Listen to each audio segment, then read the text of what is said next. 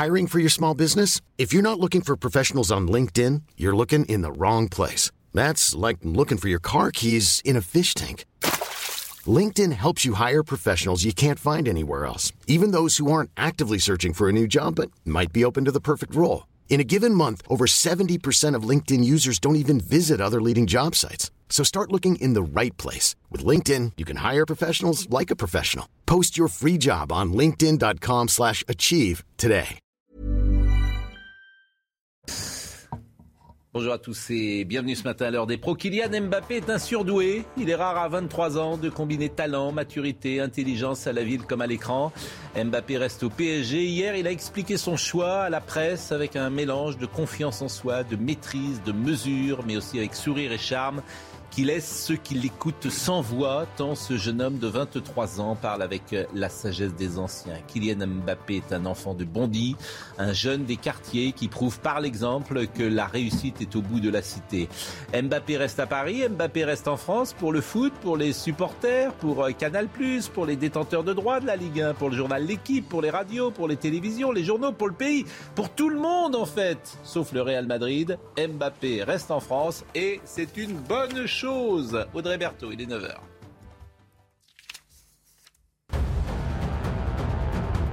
C'est le premier défi qui attend le ministre de l'économie. Redonner du pouvoir d'achat aux Français face à l'inflation qui accélère. Bruno Le Maire appelle les entreprises qui le peuvent à augmenter les salaires. Il l'a dit hier pendant une rencontre avec les organisations patronales.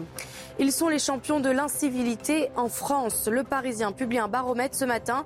Les franciliens arrivent en tête. Les rois de l'injure, en revanche, se trouvent en Auvergne-Rhône-Alpes et les amateurs du klaxon en Occitanie. Enfin, une nouvelle tempête de poussière frappe l'Irak, le Koweït et l'Arabie saoudite. En Irak, cela a déclenché des troubles respiratoires chez plus d'un millier de personnes. Des aéroports et les administrations publiques ont également dû suspendre leur activité. Charlotte Dornelas est avec nous ce matin, Philippe Guibert, Nathan Dever que vous connaissez, Jean-Marc Albert pour la première fois avec nous, historien et universitaire. Merci Monsieur Albert d'être avec nous. Vous nous direz ce que vous pensez de la nomination de Pape Ndiaye que vous connaissez bien et que vous avez lu. Exactement. Parce que tout le monde en parle, ce qui est quand même important parce que les gens parlent de Monsieur Ndiaye et ne l'ont pas lu. Lu et je l'ai fait lire à mes étudiants. Donc ça, c'est intéressant, effectivement. Euh, une histoire absolument invraisemblable, horrible, sidérante. Le PDG d'un grand groupe d'assurance mis en examen pour viol et traître, et traite d'êtres humains mineurs. Six personnes, dont le président directeur général d'un important groupe d'assurance, ont été euh, mises en examen et placées en détention provisoire. On va être dans une seconde en direct avec Guillaume Chiez. J'espère qu'il est là, Guillaume Chiez, qui est euh, notre euh, ami d'RTL. C'est lui qui a révélé cette affaire, qui est, je le répète, absolument sidérante. Mais d'abord, puisque vous ne connaissez peut-être pas cette affaire complètement, voyez le sujet de Jeanne Cancard. Tout commence au mois de mars dernier lorsqu'une jeune femme âgée de 22 ans se présente aux policiers. Dans un commissariat parisien, elle explique avoir été la captive pendant cinq années d'un homme richissime qui l'a violée. L'homme mis en cause est Jacques Boutier, 75 ans, l'une des plus grandes fortunes de France et patron du groupe Assu 2000. Selon les propos de la jeune femme, devenant trop âgée pour lui, Jacques Boutier l'a forcé à se trouver une remplaçante. Une adolescente de 14 ans prend alors sa place dans l'appartement et se retrouve dans un lit avec le septuagénaire. Une scène que filme la plaignante avant de confier la vidéo aux policiers. Mais au courant de l'existence de ce film, le PDG est soupçonné d'avoir voulu s'en emparer en organisant l'enlèvement de la jeune femme. Pour cette opération, il aurait sollicité sa femme, deux employés de son entreprise, une proche de la plaignante et un ancien gendarme membre du GIGN.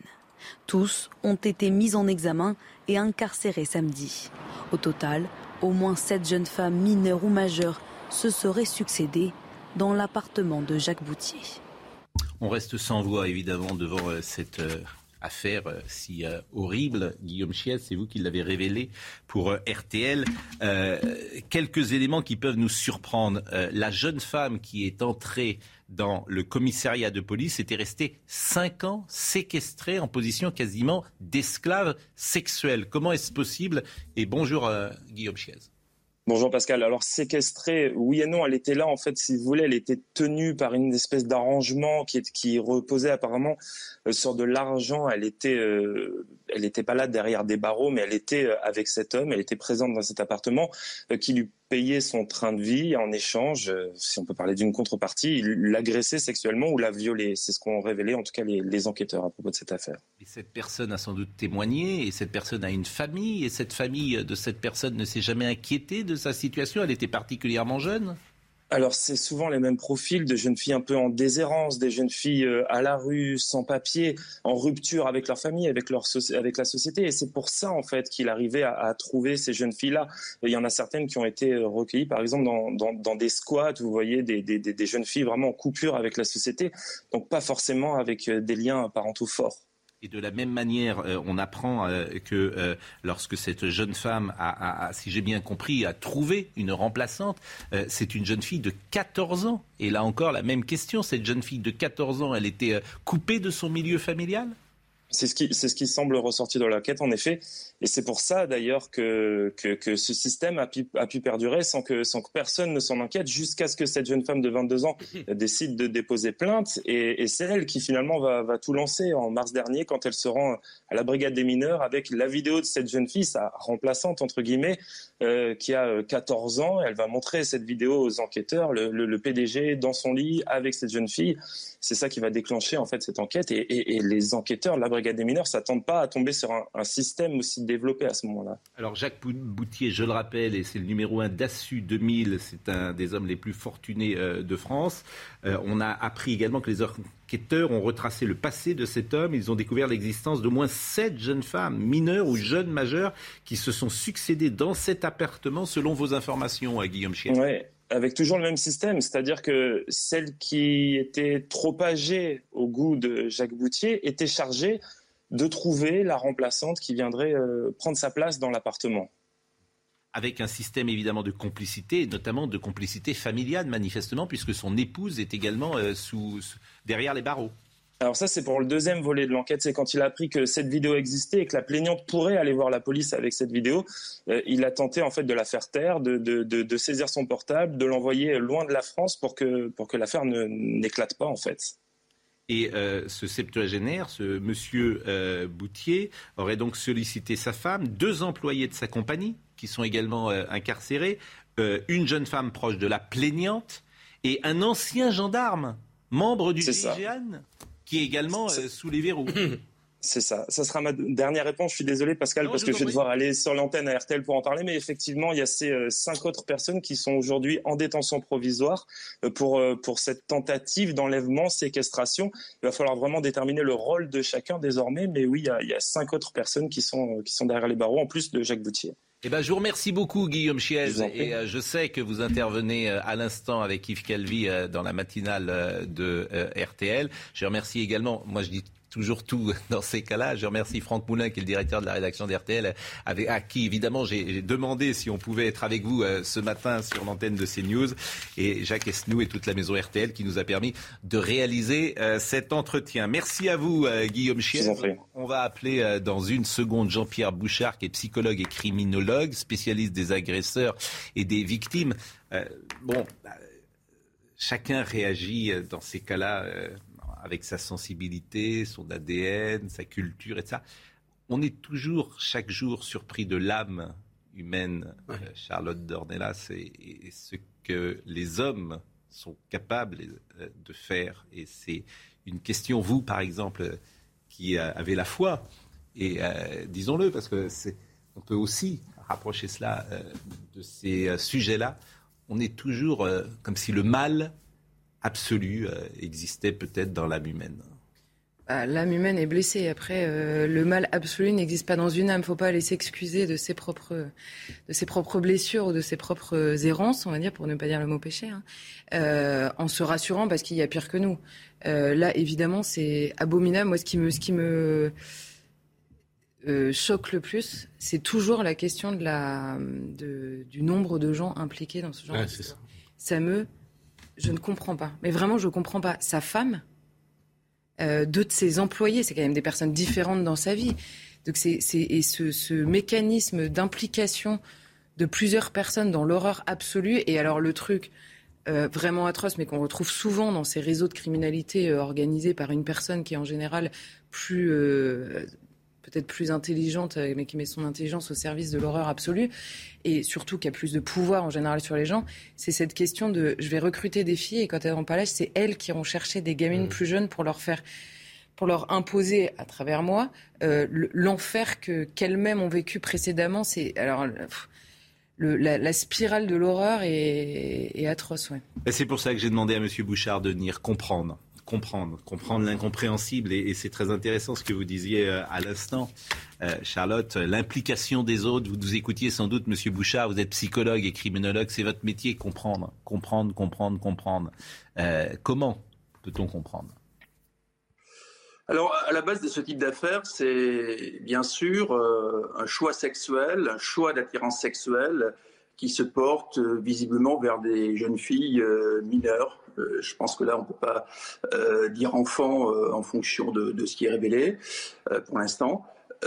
et donc, la personne qui, veut consommer en quelque sorte des mineurs va les cibler en fonction de critères physiques en général, c'est-à-dire euh, des types de mineurs qui leur plaisent, euh, qu'ils aient des choix hétérosexuels, homosexuels ou mixtes, parce que certains, euh, c'est filles et garçons, et ensuite vont mettre un mode opératoire en route pour accéder donc à la réalisation de leurs désirs.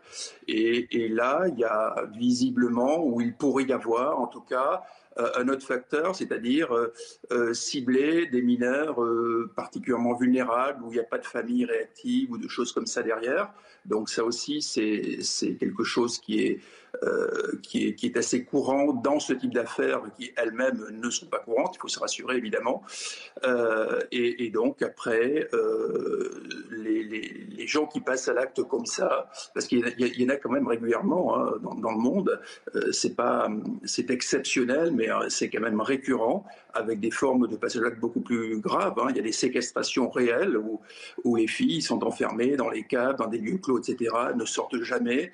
Euh, quelquefois, elles sont enceinte de leur prédateur. Quelquefois, le prédateur est le père de famille même, euh, sous nombre de, de, cas euh, célèbres qui ont défrayé la chronique. Euh, et certains même vont jusqu'à tuer leurs victimes pour pas qu'elles révèlent les faits. voilà. Là, ce qui est quand même frappant. Pardon? Non, je dis qu'est-ce que vous diriez sur la psychologie, la personnalité, la perversité de M. Boutier? Bah, c'est l'attirance pour les, les, filles très jeunes, apparemment, euh, mineures, euh, qui, qui, qui, est la motivation de tout. Euh, alors ensuite, c'est quelqu'un qui a des moyens financiers importants, donc il a les moyens de, euh, de mettre un lieu à disposition, semble-t-il, de, de peut-être proposer de l'argent ou des, des, choses très matérielles, ce que n'ont pas tous les prédateurs. Ça, entendu, mais ce qui m'intéresse, c'est pour le coup, qu'est-ce qui est l'élément déclenchant Qu'est-ce qui fait ah, C'est ce que je vous disais au départ, l'élément déclenchant, c'est l'orientation sexuelle oui, mais c'est une conséquence, l'orientation sexuelle, euh, peut-être de, de, de, quelque chose qui, euh, que j'aimerais comprendre. En tout cas, Philippe Guibert a peut-être une question à, à, poser. Oui, bonjour monsieur. Ça me rappelle beaucoup euh, cette tragique affaire, l'affaire Epstein aux États-Unis, avec cet homme qu'on a retrouvé bizarrement suicidé dans sa, dans sa cellule. Est-ce que le fait d'être des hommes de pouvoir avec beaucoup d'argent est un facteur accentuant euh, c'est le cas visiblement de ce PDG d'une grande société d'assurance qui est une des grandes fortunes françaises. Est-ce que le fait d'avoir un grand pouvoir est un facteur aggravant euh, dans ce genre d'affaires oui, ça peut être un facteur aggravant, mais en fait, euh, l'attirance pour les mineurs, on la, on la, retrouve absolument dans toutes les couches sociales.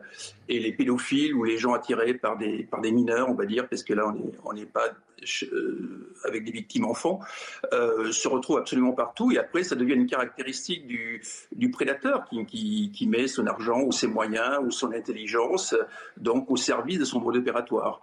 Euh, D'autres sont plus contraignants. Là, je dirais, ce qui est frappant, c'est quand même la prise de risque énorme euh, de se faire prendre parce que son système n'est pas du tout euh, euh verrouillé. Les filles apparemment peuvent, révéler les faits si elles sont contraintes à tout moment.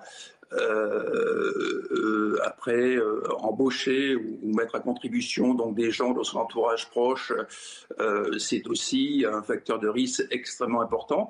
Mais en général, les prédateurs reproduisent des comportements qui leur permettent d'arriver à leur fin, à leur fin sexuelle, en général, avec un mode opératoire donc, qui jusque-là a marché, et donc, euh, ils font confiance à ce mode opératoire et, ils continuent. Et quelquefois, c'est sans fin. Hein, parce qu'on ne devient pas euh, comme ça à 75 ans, évidemment, ou à 70 ans.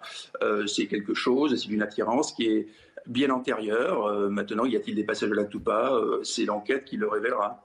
Merci beaucoup. Merci beaucoup, Monsieur Bouchard. On voulait commencer cette émission par cette horrible affaire.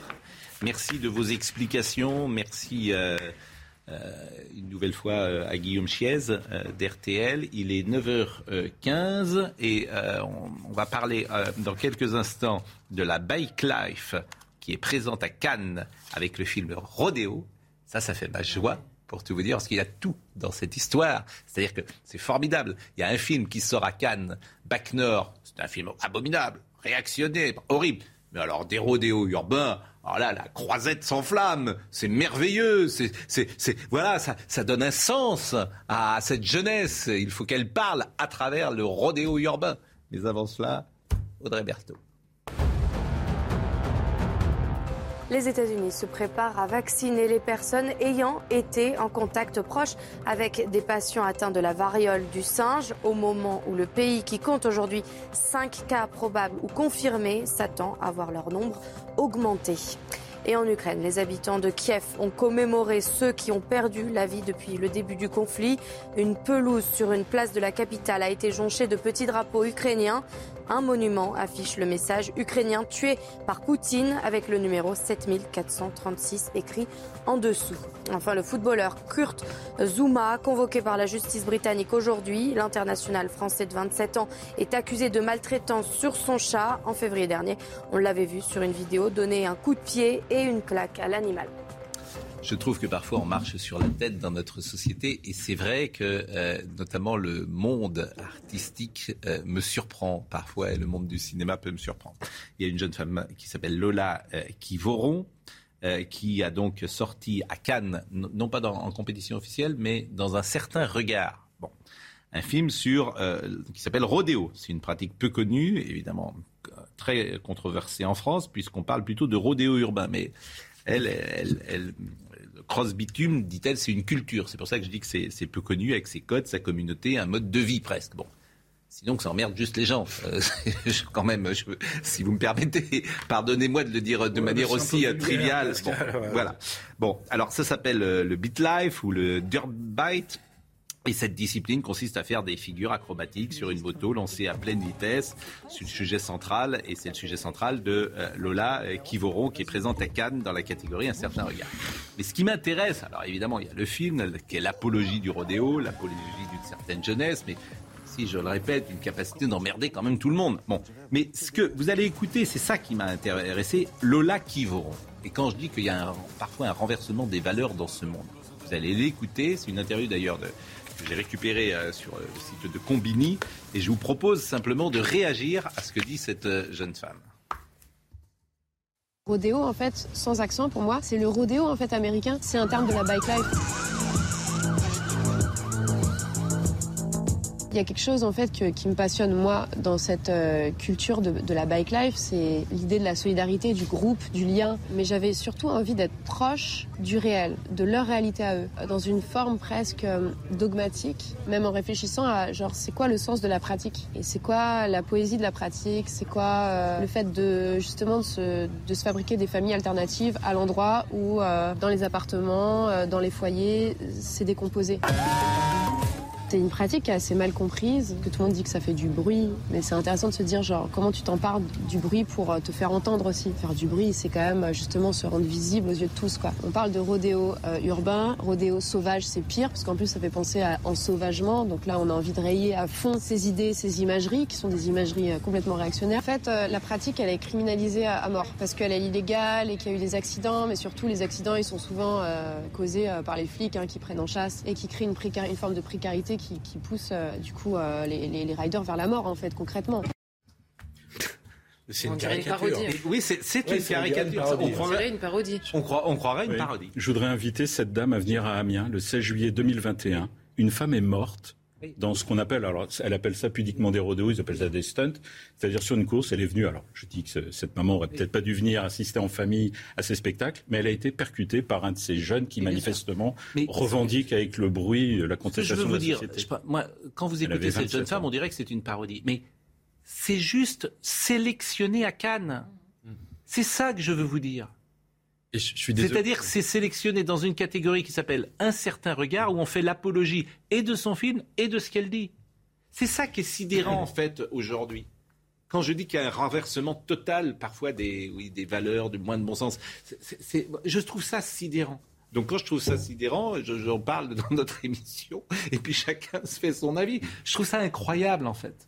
Oui, je suis désolé de poser la vieille question marxiste. Quelles sont, le- enfin, d'où parle cette, cette personne? Euh, Quelles sont ses origines sociales? Mais parce que quand elle parle comme ça là de précarité, etc., on a l'impression d'avoir affaire à, à- à un discours qui est fantasmatique et qui ne se préoccupe pas de la réalité de ce, de, de ce- de cette pratique. Parce qu'en effet, là, on a l'impression, hein, peut-être que je me trompe, mais que on, on a affaire à quelqu'un qui, sans doute, peut-être par mauvaise conscience, qui est un des grands traits de la bourgeoisie et en particulier de la bourgeoisie culturelle, de vouloir absolument projeter une image de, entre guillemets, de certains dominés dont on ne connaît rien et sur lesquels on, on- ne fait que des fantasmes. Au demeurant, elle a raison sur un seul point, par contre, c'est vrai que c'est une pratique qui est mal comprise. Parce que c'est vrai que c'est difficile de se mettre à la place des gens qui la pratiquent, à leurs risques et périls, en sachant qu'ils vont euh, parfois, enfin, qu'ils se mettent en danger, qu'ils mettent en danger les autres.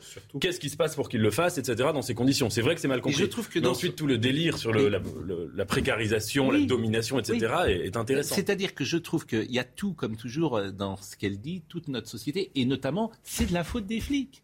C'est-à-dire qu'elle t'explique que les accidents, c'est-à-dire que les flics, quand on parle de renversement des valeurs, euh, les policiers sont là pour intervenir et de faire respecter la loi. Donc effectivement, tu as des gens qui ont des rodéos urbains en bas de chez eux, c'est juste l'enfer, matin, midi et soir. Donc ils interviennent. Et franchement, ils interviennent vraiment avec euh, précaution parce que précisément, ils savent bien les dangers qu'il y a quand tu interviens. Et cette jeune femme dit euh, Ah bah oui, euh, c'est de, la- faute des flics s'il y, a des- y a des morts ou des accidents. Qu'est-ce que vous voulez que je. Et c'est à Cannes, dans une catégorie, un certain regard. Et alors, la critique, alors je vous explique pas. Backnor, c'était un film euh, fasciste selon Libération, mais là, ça va être un film euh, merveilleux. Bon, bah écoutez. Mais le problème, c'est que si elle se cantonnait à n'être euh, qu'un film, parce que même ce qu'elle raconte sur le côté, il se retrouve une communauté dans des, dans des, dans des familles qui sont parfois décomposées, Oui, où oui. ils arrivent pas. Non mais euh, tout ce discours-là, elle peut le mettre en scène dans un film où elle suit des gamins qui font du rodéo en essayant de nous mettre dans la tête de ces gamins-là. En effet, euh, pourquoi ils le font Et bien etc. sûr, ça serait un documentaire. problème. Moi, je trouverais C'est ça intéressant un si c'était un documentaire ou un documentaire. film. Bien Le problème, c'est que là, elle bascule dans un côté. Alors, c'est vrai qu'il y a le côté grande bourgeoise. Alors, je crois Oui. qu'elle a grandi en banlieue, qu'elle a déménagé, parce qu'elle explique elle-même que ça a été extrêmement dur pour elle parce qu'elle avait quitté. Donc, je pense que les années ont passé. Elle a complètement fantasmé cet endroit qu'elle avait elle-même quitté. Et non mais vraiment, on dirait une parodie. C'est-à-dire que si on m'avait demandé d'imiter, euh, euh, la, la- c'est ça, la, la- fille complètement déconnectée qui regarde ça avec des étoiles dans les yeux. Et par ailleurs, c'est les mêmes gens qui vont nous expliquer que euh, les, les habitants des quartiers dans lesquels ça se passe sont les premières victimes. Mais victimes de quoi si c'est si formidable? Enfin, je, je ne comprends pas. Et à la fin, évidemment, c'est la faute des flics. Bon, ça là-dessus, ils s'entendent tous. C'est formidable. phrase. euh, Des, des flics qui le bruit, c'est un moyen de se faire entendre. Le- Depuis le Villiers le ça, mais je- oui. en fait, c'est un C'est sketch Madame de la Palestine. des inconnus. Ah oui, c'est ça. Voilà, c'est le moment où ça bascule dans le sketch des Les inconnus. sketchs des inconnus, le bruit, et puis alors, bon, et sans humour, sans rien. Bref. Non, ça jamais. C'est Euh, ah, l'humour, ça n'existe pas pour. L'humour, c'est fasciste et, et réactionnaire. C'est une imagerie réactionnaire. Non, ah oui, c'est une imagerie ça peut être réactionnaire. misogyne aussi, je pense. Bon, bah écoutez, qu'est-ce que vous voulez que je vous dise? Euh, Nous allons marquer une pause. Euh, hum, Jean-Marc Albert est avec nous. Il est historien, je le disais, et universitaire. Il a lu Papendiaï. Et ben moi aussi, je l'ai lu, figurez-vous. Et par exemple, euh, qu'a-t-il dit Papendiaï Il dit le racisme d'État suppose que les institutions de l'État soient au service d'une politique raciste, ce qui n'est évidemment pas le cas en France. En revanche, il existe bien un racisme structurel en France, par lequel des institutions, comme la police, peuvent avoir des pratiques racistes. Il y a du racisme dans l'État, il n'y a pas de racisme d'État. Les institutions produisent dans son esprit des discriminations. Et ce qui veut dire que même la neutralité est coupable.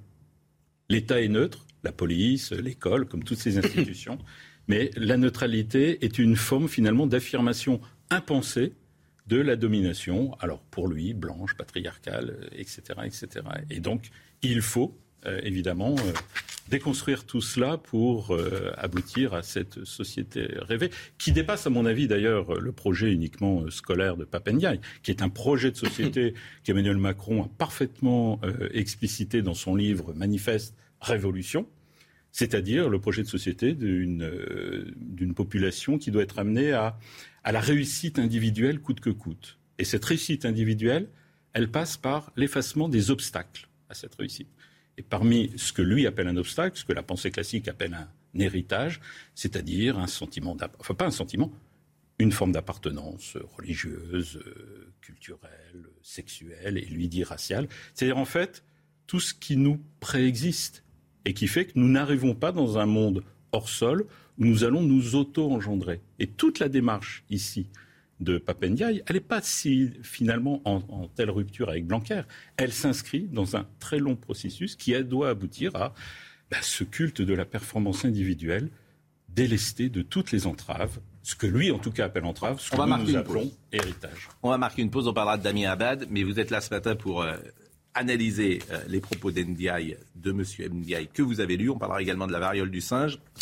Et on recevra tout à l'heure, et ça sera formidable, Jean-Marie Perrier, figurez-vous, qui a eu une bonne idée de proposer des photos euh, à l'entrée des EHPAD pour euh, donner un peu de poésie à ces lieux. Et on verra des photos sublimes. Je ne sais pas si Marie en a déjà une d'ailleurs. On est un peu en retard, mais la photo d'Alain Delon, par exemple. La photo d'Alain Delon, la fameuse photo d'Alain Delon euh, de Dior sans la cigarette. Ah oui, qui a été reprise par. Eh ben, on la verra tout de suite. Ah, regardez, regardez Alain Delon. Regardez. Et là, il y a la cigarette. C'est la vraie photo, c'est l'original. C'est une photo de Jean-Marie Perrier. C'est une photo de Jean-Marie Perrier. Mais c'est Alain Delon. Alors évidemment, quand on fait une photo d'Alain Delon, c'est plus facile. Peut-être. Mais on lui posera une question tout à l'heure. À tout de suite. Il est 9h30, Audrey Berthaud. La Cour d'appel de Paris a confirmé à l'instant le non-lieu en faveur de Luc Besson. L'acteur est accusé de viol par une actrice depuis mai 2018. L'un des avocats de l'actrice a dénoncé un simulacre de justice et annonce un pourvoi en cassation contre cette décision de la Chambre de l'instruction. Les aides à l'apprentissage seront prolongées au moins jusqu'à la fin de l'année. C'est ce qu'a annoncé le nouveau ministre du Travail sur RTL. La prime prévue dans le cadre du plan Un jeune, une solution de 5 000 euros pour un mineur, 8 000 pour un majeur, avait déjà été reconduite à plusieurs reprises. Enfin, Airbnb met fin à son offre de logement en Chine à cause des confinements à répétition. La plateforme de réservation de chambres, appartements et maisons s'était lancée sur ce marché en 2016. Et c'est intéressant d'entendre Audrey Berthaud parce que ça fait écho au sujet qu'on va traiter à l'instant qui est Damien Abad. Euh, la justice, une nouvelle fois, a, tranché, en faveur du Luc Besson. C'est-à-dire que c'est un, non, un appel. C'est-à-dire qu'il y a eu un non-lieu en première instance et un non-lieu en appel. Donc c'est intéressant euh, au moment où on va parler de l'affaire Abad et de voir euh, le. Abad, c'est pas un non-lieu. Hein. Non. Sans suite. Oui, bien, bien sûr, mais ce sont des accusations de viol qui ont mis un, Luc Besson, évidemment, euh, de côté euh, pendant de nombreuses années.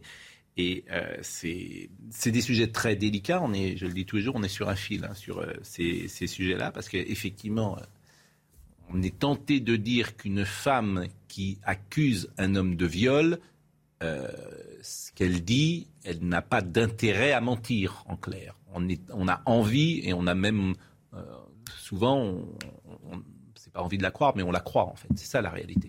C'est ça la réalité. On se euh, voilà, on se dit quel est l'intérêt. Euh, bon. Et euh, on sait également que ces affaires sont absolument impossibles, qu'il n'y a quasiment pas de preuves, bien souvent parce que ça se passe dans un huis clos, que c'est très compliqué pour la plaignante d'apporter les preuves d'un viol. Donc c'est des affaires extrêmement complexes. Je vous propose d'abord d'écouter Damien Abad, puisqu'il est toujours à 9h32, ministre de la République. Je conteste les accusations à mon encontre avec la plus grande des fermetés. Toutes les relations sexuelles que j'ai pu avoir dans ma vie ont toujours été mutuellement consenties. Ces accusations m'infligent, comme à mon entourage, une blessure profonde. J'ai toujours évité euh, de mettre mon handicap en avant. Été contraint, malheureusement, de le faire aujourd'hui pour me défendre et même de dévoiler mon intimité en détail en expliquant que les faits qui m'étaient imputés étaient matériellement impossibles. Ce sont ici ma dignité et mon intégrité qui s'en trouvent atteintes. Je le répète avec fermeté, je n'ai jamais violé une seule femme de ma vie. Vous comprendrez qu'aborder ces sujets publiquement est extrêmement douloureux pour moi. Désormais, je me consacre à ma mission de ministre, un ministre qui souhaite être sur le terrain, au plus près de la vie quotidienne des Français, garder les pieds sur terre, et je suis aussi pleinement engagé dans ma campagne législative comme candidat dans la cinquième circonscription de l'Ain. Je vous remercie. Monsieur le ministre, vous allez démissionner? Écoutez, euh, un homme innocent doit-il démissionner? Je ne crois pas. Dans une interview qu'il a donnée au Figaro, il ajoute ceci Je suis contraint aujourd'hui de préciser que dans ma situation, l'acte sexuel ne peut survenir qu'avec l'assistance et la bienveillance de ma partenaire, qu'il ne m'est nullement possible d'imposer telle ou telle pratique. Euh, je vous propose d'écouter son aide soignante qui semble euh, aller euh, dans ce sens. Je connais le handicap de Damien je l'habillais de, haut en bas parce qu'il n'était pas capable de le faire. Il a, besoin de, des bras des autres. Il peut même pas euh, boutonner euh, une chemise, mettre des chaussettes, euh, lasser ses chaussures, même mettre les chaussures. Il ne peut pas dégrafer quoi que ce soit. Maintenir une personne, non, il ne peut pas. A priori, il faut de toute façon que la personne soit consentante à mon avis, pour avoir des relations sexuelles avec lui, parce que doit falloir l'aider, quoi. Enfin, je vois pas comment il peut procéder. Je vois pas comment il peut la déshabiller. Je vois pas. Mais je me dis que c'est impossible qu'il ait pu faire ça tout seul. Alors, je vous propose d'écouter Mario Bazac qui fait un point sur l'enquête judiciaire.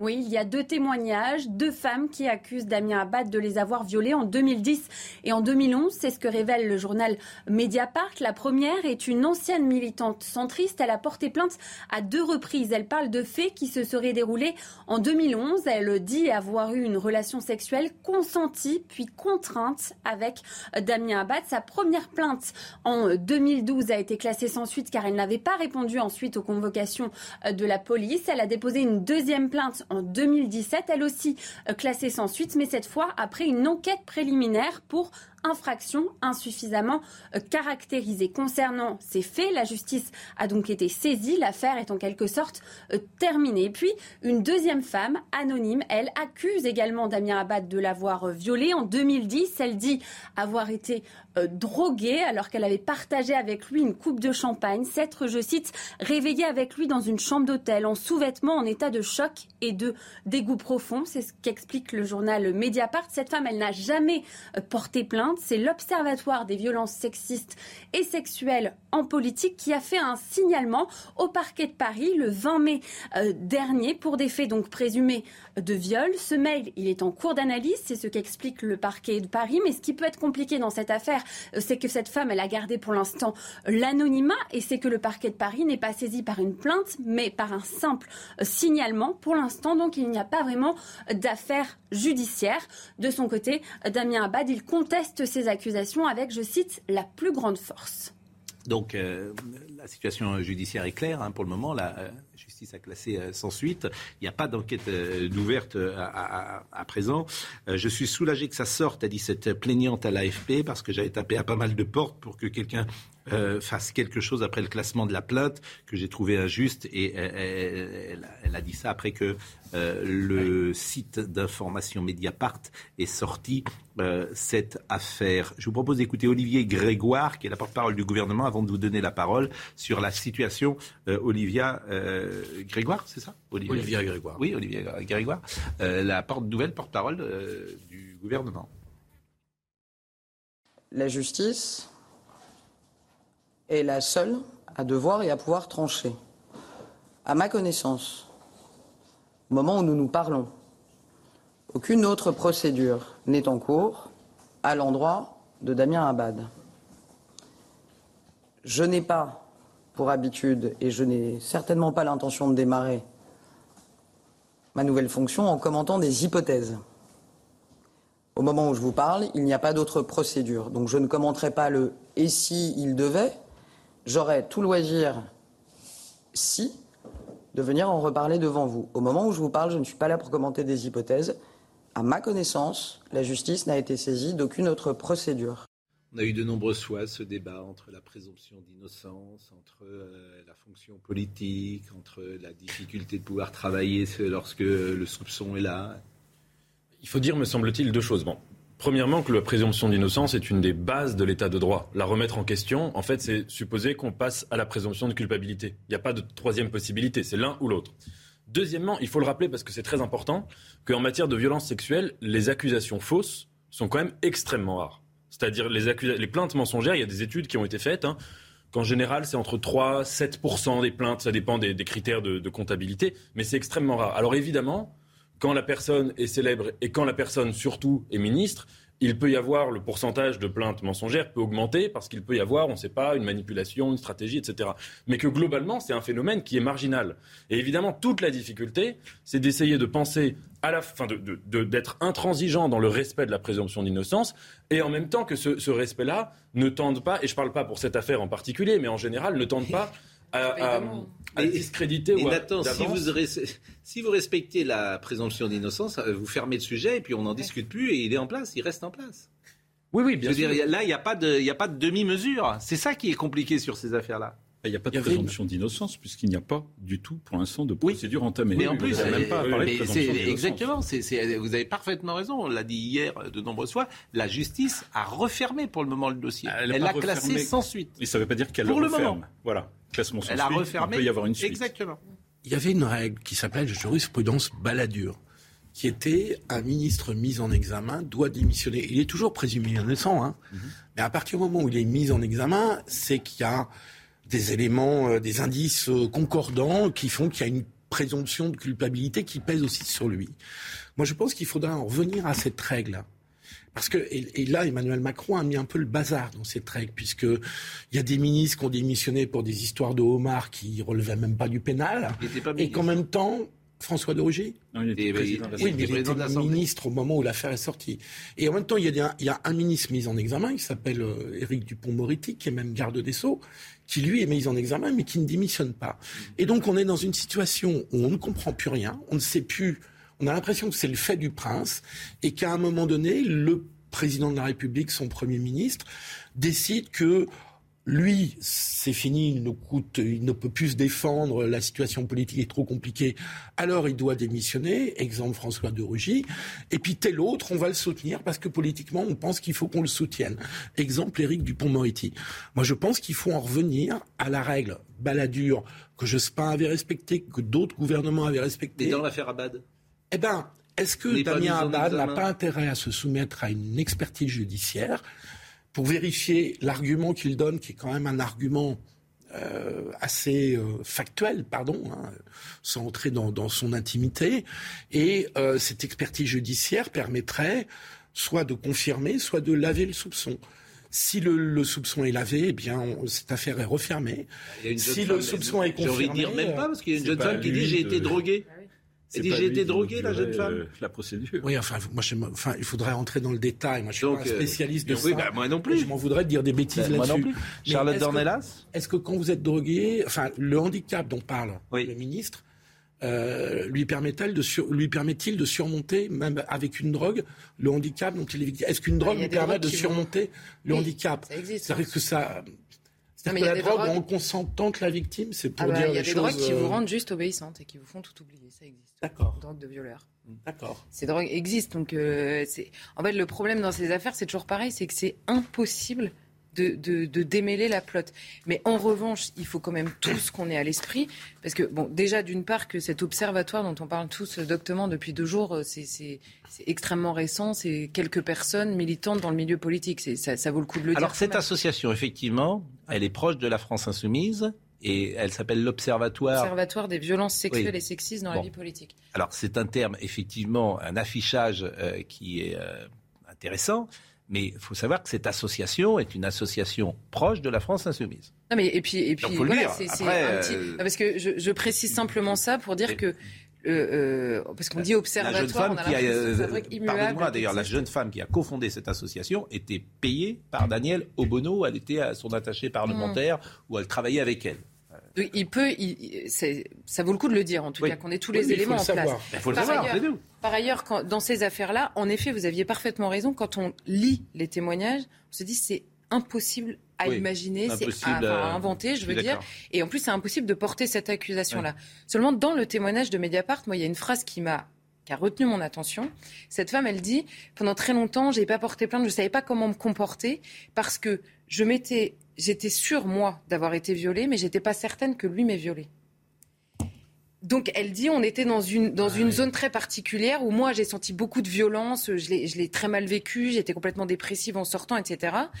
Mais lui, est-ce qu'il s'est rendu compte de ça? Euh, Je ne suis pas sûre. Donc vous comprenez quand même que vous êtes dans une zone vraiment particulière. Et c'est la, la question, cette fameuse question du consentement. Il y a des gens qui vous disent j'étais consentante au début, puis en fait au milieu je voulais m'arrêter. Mais est-ce que le mec se rend compte? Enfin, là je rentre dans des détails, mais, on a des questions qui se posent aujourd'hui qui sont compliquées, qui sont compliquées parce que euh, nos, vies, euh, de manière générale, nos vies euh, sexuelles et nos relations sexuelles sont devenues très très compliquées aussi. Donc une fois qu'on a qu'on a dit tout ça. Certes, les femmes sont crédibles. Certes, une femme qui a été violée, c'est un traumatisme, je pense, inimaginable tant qu'on l'a pas vécu. Mais se faire accuser de viol et venir publiquement expliquer dans le détail à quel point le handicap sur la question de la relation sexuelle dans l'intimité, dans le genre traumatisme, on est pas mal aussi. Si par hasard c'est un mensonge. Et on, parlait tout à l'heure de l'âme humaine blessée. Je, ça fait quand même quelques siècles qu'on sait que les femmes ont une âme aussi et leur âme peut être blessée aussi. Elles peuvent mentir, les femmes, ça peut exister. Regardez dans cette affaire du PDG. C'est avec sa femme, avec une amie de la victime de cet homme, ça peut exister. Les femmes peuvent mentir. Alors, vous avez parfaitement raison de rappeler que c'est ultra minoritaire dans les accusations de viol. C'est ultra minoritaire, mais ça peut exister. Or là, la vérité, c'est que nous, on n'en sait rien. On n'en sait rien. On sait la seule chose qu'on sait, c'est les textos envoyés. C'est un, c'est Damien Abad pratiquait la drague extrêmement lourde. Ces textos, une bonne fois pour toutes.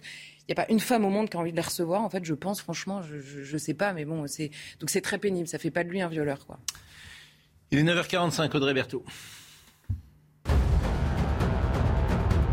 Et vous en parliez au début euh, de l'émission. Le PDG du groupe de courtage en assurance Assu 2000 démissionne de son mandat de président. Jacques Boutier est visé par une enquête pour traite d'êtres humains et viol sur mineurs.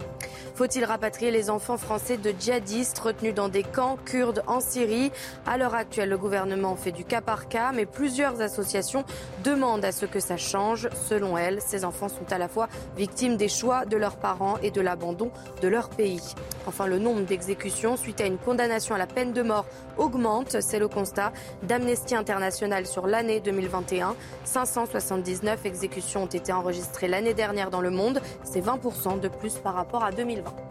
On rappelle aussi que euh, Dominique Baudis fut euh, accusé à tort de viol par des médias déchaînés, et notamment euh, Le Monde à l'époque, et notamment Edoui Plenel, qui dirigeait Le Monde à, ce moment-là, par des médias déchaînés et qui n'avait qui avait ruiné sa vie. Hein, je trouve quand même que la, règle de la mise en examen a au moins cet avantage, parce que si vous la faites sauter, hmm.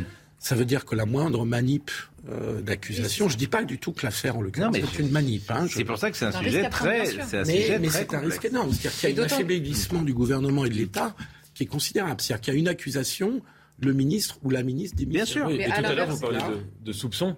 Et, et c'est vrai, imaginons un cas théorique où quelqu'un, donc par exemple de célèbre, par exemple un ministre, se ferait accuser de quelque chose, ensuite il est innocenté. Juste dans les faits, il faut dire une chose, c'est triste, hein, mais le soupçon reste toujours dans les faits, c'est-à-dire que sur les réseaux sociaux, ah il ne sera jamais lavé. et on le voit avec des gens qui ont pu être innocentés par la justice et qui continuent d'être attaqués sur les réseaux. Vous savez, Andy Warhol disait à l'époque, tout le monde aura son quart d'heure de célébrité. En fait, aujourd'hui, tout le monde a ou aura son quart d'heure d'infamie. Et on, se retrouve aussi à cela. Innocent ou coupable, mais tout le monde l'a à un moment. Mentez, mentez, il en restera toujours quelque chose. Mais à l'inverse, et vous le disiez aussi tout à l'heure, les affaires de viol, notamment devant la justice et dans les enquêtes policières, c'est ingérable. Il y a très rarement des preuves matérielles. Donc bah, une fille qui a réellement été violée, qui n'arrive pas à le prouver, c'est classé sans suite, c'est une violence inouïe aussi. Évidemment. Donc c'est pour ça que cette question de la libération de la parole, on comprend très bien que les femmes se disent mais c'est pas possible en fait. Je, si c'est que la justice qui peut trancher, or elle ne peut pas parce qu'il faut des preuves pour condamner quelqu'un et c'est bien heureux, il faut pas changer ça. Mais donc qui va entendre euh, que cet homme m'a fait du mal et c'est évidemment souvent vrai aussi. Enfin. C'est compliqué. Franchement, c'est vraiment euh, très compliqué d'avoir un avis. Je disais en début de euh, conversation sur ces sujets. Nous sommes, si j'ose dire, sur un, sur un film. Papendiaï, on est ce matin avec Jean-Marc Albert, vous êtes historien et universitaire, donc vous le connaissez, vous l'avez lu. Euh, il était d'ailleurs hier, euh, c'était sa première sortie médiatique et symboliquement, il est allé euh, dans le collège où enseignait Samuel Paty et chacun pourra comprendre que c'est une visite symbolique et un message forcément qui est envoyé. Alors, il est accusé effectivement de tous les maux euh, depuis qu'il a été nommé. de wokisme, principalement. Il faut expliquer ce qu'est le wokisme. Je le dis tous les matins. C'est de prendre des lunettes de 2022 pour juger 1800. C'est d'être éveillé aux discriminations raciales. Oui. Ah, pas, que. Non, pas que. Oui, pas que. C'est aussi revisiter l'histoire avec les critères d'aujourd'hui. Moi, je. L'histoire est pleine de discriminations. Voilà, c'est comment dire C'est la définition, je trouve, la plus simple. Bon. Alors, qu'a-t-il dit? Ça, c'est intéressant parce que c'est ce qu'il a dit. Par exemple, sur les violences policières. Ben, pour lui, il y a des violences policières. L'attitude de déni en ce qui concerne les violences policières en France est tout à fait classique et depuis longtemps. Il y aurait des violences policières aux États-Unis, mais en France, il n'y en a pas puisqu'on vous dit qu'il n'y en a pas. Et d'ailleurs, nous sommes en République. On ne peut plus simplement renvoyer cette question à un autre pays comme si nous étions miraculeusement protégés d'une réalité qui est pourtant évidente, qui est celle d'une partie de la jeunesse française, les contrôles aux faciès, les difficultés avec la police, parfois la violence. Ça, il a dit ça en 2020. Il a raison ou pas? Il n'y a que ça qui m'intéresse. Il a évidemment tort là-dessus. La, question, c'est de savoir.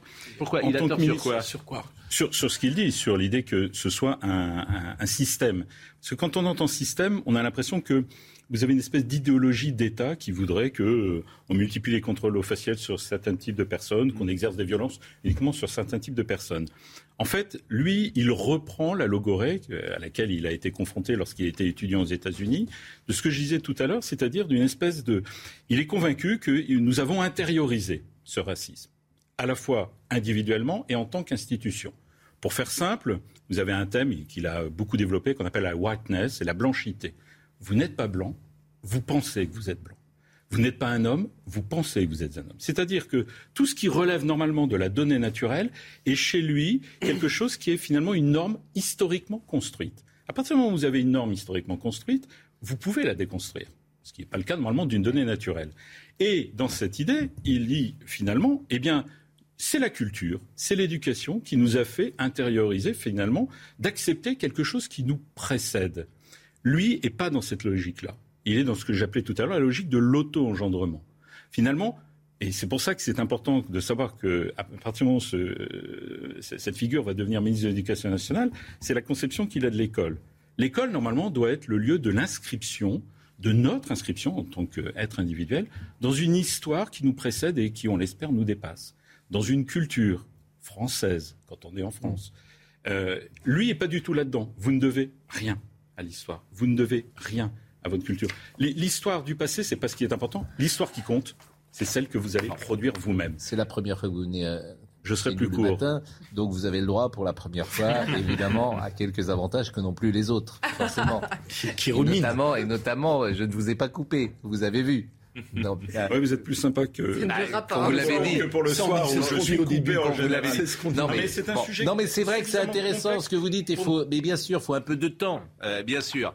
Mais euh, alors, est-ce que, euh, que vous voulez contester euh, l'interprétation que Monsieur fait de Ndiaye Parce que c'est ça. Est-ce que une partie de l'interprétation Parce que je voulais revenir sur les contrôles aux faciès, parce que c'est un sujet qui est mm. en réalité très documenté. Moi, je sais qu'au ministère de l'Intérieur, il y a plein de rapports qui dorment dans les tiroirs ou dans les armoires euh, qui confirment qu'il y a du contrôle aux faciès qui est lié aux contrôles beaucoup plus nombreux qui sont effectués dans les quartiers ou dans les, où il y a plus de bah, où il y a peut-être plus aussi euh, oui, mais, mais mais ça donne une disproportion et une relation à la police. Donc ce, sujet est hyper documenté. Après on c'est là où il y a peut-être le plus euh, comment dire c'est peut-être dans les quartiers où il y a le plus de soucis ou de euh, problèmes où les policiers sont amenés à intervenir où la population euh, comment dire, euh, concerné et surreprésenté, peut-être. Personne n'a jamais vraiment établi l'efficacité de faire des contrôles de d'identité ah bah pour. Non, c'est contesté, euh, Charles. Ah bah, attendez, l'efficacité, on sait très bien à quoi ça sert. Non. Ça sert à reconnaître. Enfin. Quand sur une vidéo, vous avez... Oui, pardon, mais... mais je, non, je veux dire, il y a un débat là-dessus, y compris Manuel Valls, quand il est arrivé comme ministre de l'Intérieur en 2012, qui n'est pas laxiste, mm. a voulu essayer de remettre en cause ça et a reculé devant le poids de l'institution. Donc il y a un débat, et il y a un débat d'interprétation aussi, parce que comprenez qu'un gamin qui se fait contrôler dix fois, alors que moi, dans toute ma vie, j'ai jamais été contrôlé, jamais eu un contrôle d'identité, il peut commencer à se poser des questions, le gamin.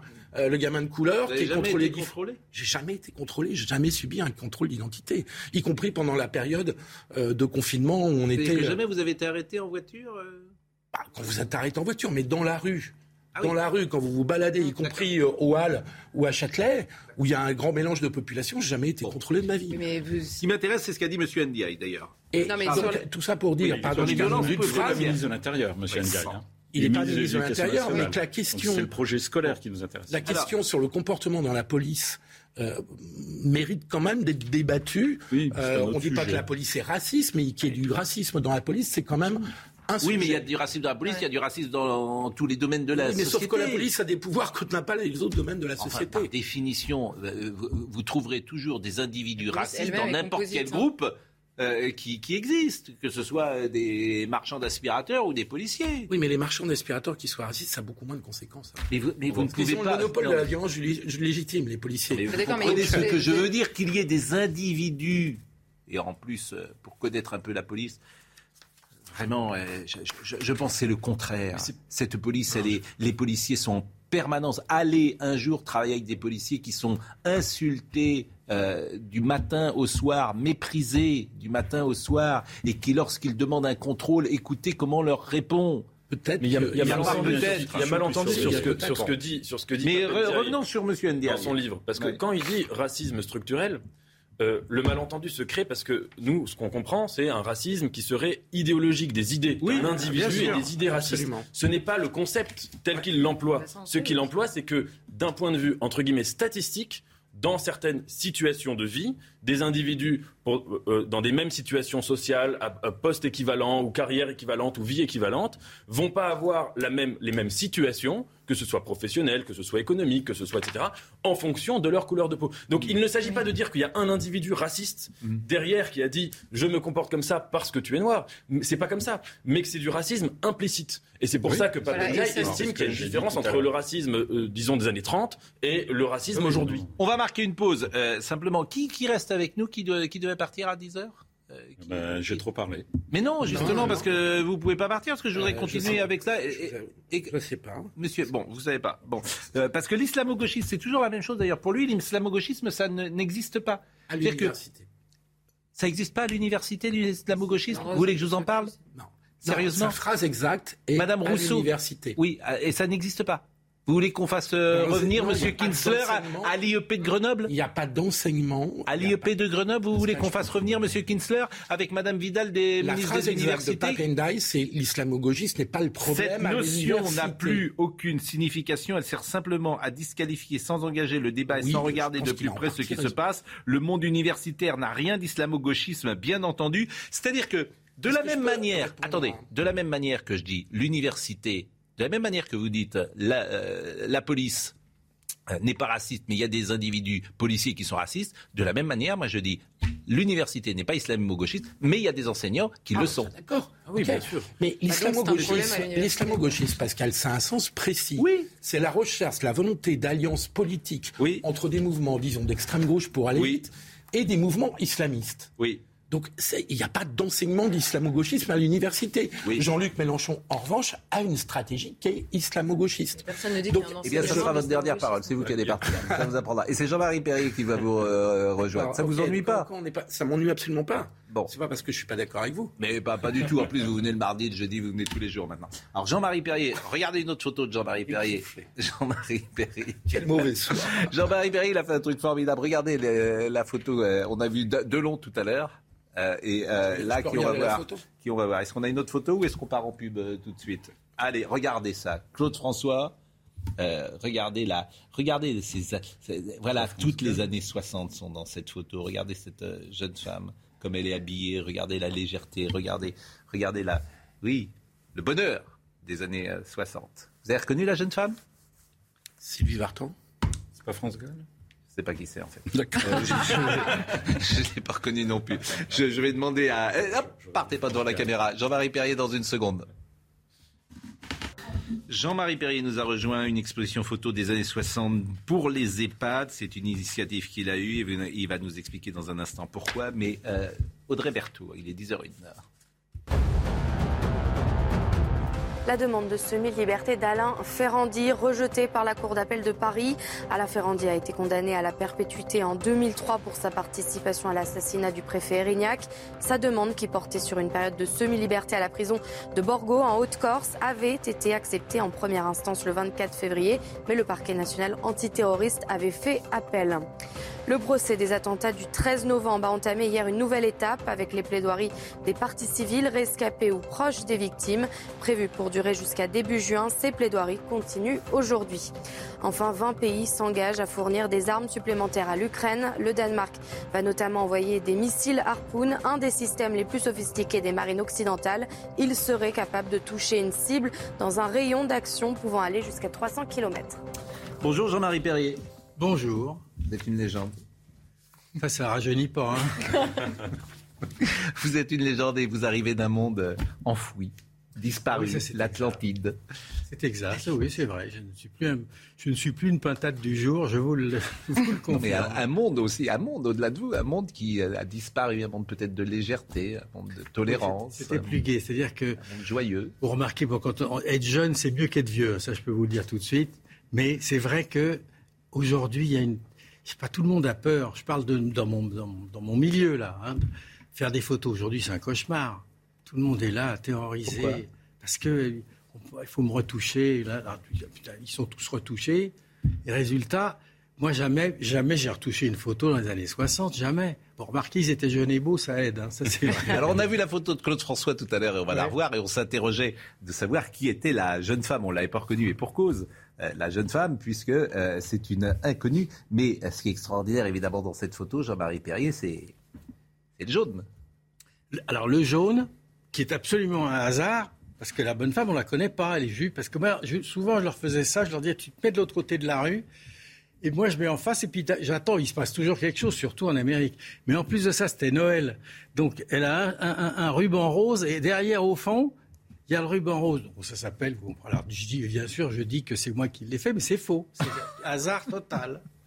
Le hasard a du talent. Hein.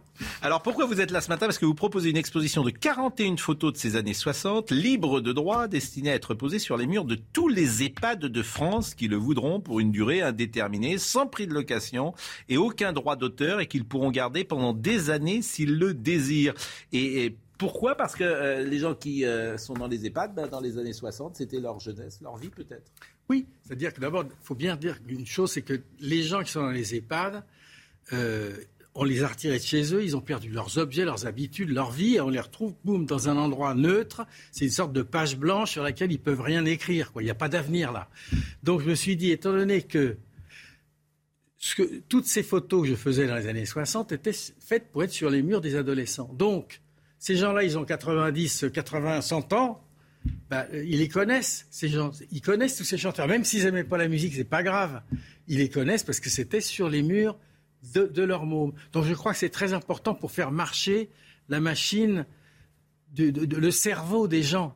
La mémoire, il leur reste plus que ça, eux. Et puis pour les familles, parce que bon, c'est bien de voir sa grand-mère tous les dimanches, vous lui dites quoi au bout de deux mois?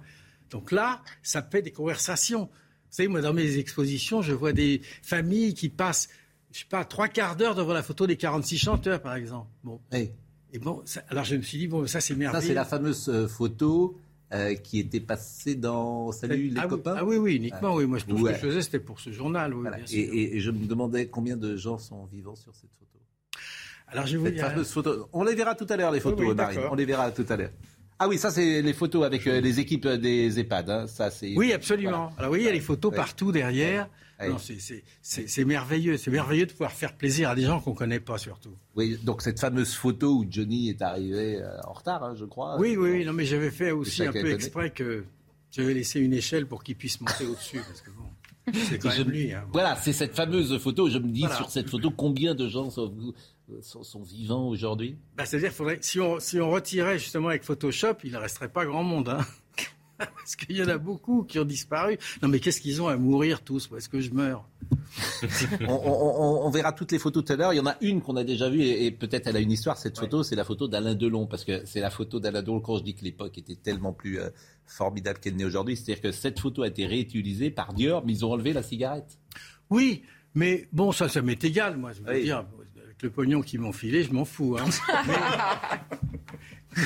ils ont tiré la cigarette et ils l'ont mis en... qui vous a donné le, pognon, comme vous dites ah, Bien sûr. Et ils ont ils l'ont mis en noir et blanc, ce qui était une très bonne idée parce que tout à coup ça a l'air. C'est dans la photo, si vous faites du noir et blanc, vous êtes tout de suite pris pour un grand photographe.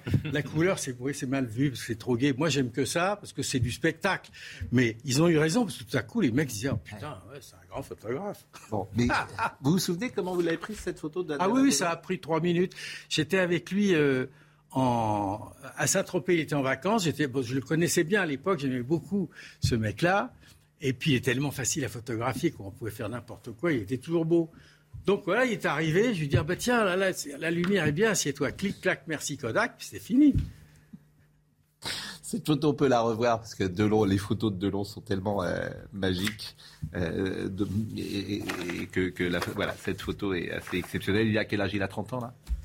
Euh, il a peut-être même pas, peut-être même pas, et 28, je sais plus très bien. C'était avant la piscine, hein, c'était avant la piscine ça. La piscine c'est 69, Delon est 35, donc euh, c'est entre 65 et 69. Donc ah oui. il, a, une petite, euh, il a une petite trentaine. Bon, on reparlera tout à l'heure de toutes les photos. Il y a une photo de Sardou que je trouve formidable. Hein. c'est vous qui avez, on va la voir tout de suite, la photo de Sardou. Parce que là, il y a une photo de Sardou. C'est vous qui avez eu l'idée de le mettre dans ce drapeau, voilà. Oui, où je le connaissais pas à l'époque, hein. Je le connais que depuis qu'il a pris ma sœur, quoi. sans ça, je ne la connaissais pas. Alors on salue Anne-Marie Perry parce que je sais qu'elle nous écoute. Bon. il faut, que je fasse gaffe à ce que je dis, attention. Hein. Et là, en fait, je l'avais emmené en Amérique, parce que je les emmenais tous en Amérique, ou, dans les d'autres pays d'ailleurs. Et on avait, nous, trouvé que c'était une très bonne idée pour... C'était une ode à l'Amérique, quoi, pour nous. Hein, sauf que c'était la guerre du Vietnam. On avait oublié qu'il y avait des Hells Angels qui sont arrivés. Ils ont voulu nous casser la gueule, se tirer en courant. Ah, ah oui. Non, mais vraiment, hein. Et cette photo, évidemment, fera partie euh, des photos possibles dans, les EHPAD. Bon, vous savez qu'on a de l'actualité, et euh, on va revenir tout à l'heure sur vos photos, mais on n'avait pas terminé avec euh, Monsieur Papendiaï, que vous, on essaye de cerner intellectuellement avec c'est ce qu'il avait dit. Donc on a cité les violences policières, on a cité le racisme d'État. Sur les statistiques ethniques, voilà ce qu'il dit. Il convient enfin d'incriminer l'absence d'évaluation statistique des populations concernées. En bref, on ne connaît pas le nombre de Noirs vivant en France, et encore moins leur ventilation par catégorie socio-professionnelle, par exemple, à moins de procéder par des biais statistiques fondés sur le lieu de naissance, de la question sociale à la question raciale, écrit-il en 2006. Qu'en pensez-vous? Là, il s'appuie sur le précédent, euh, l'ex-CSA devenu ARCOM, sur le fameux baromètre de la diversité pour la télévision. Il lui dit bah, pourquoi ne le fait-on pas pour l'ensemble de la société? Voilà son, cheminement. Et puis parce que tout simplement, aux États-Unis, c'est un outil des sciences sociales, la statistique euh, ethnique. Donc on emploie le mot race, on emploie le mot ethnie sans difficulté.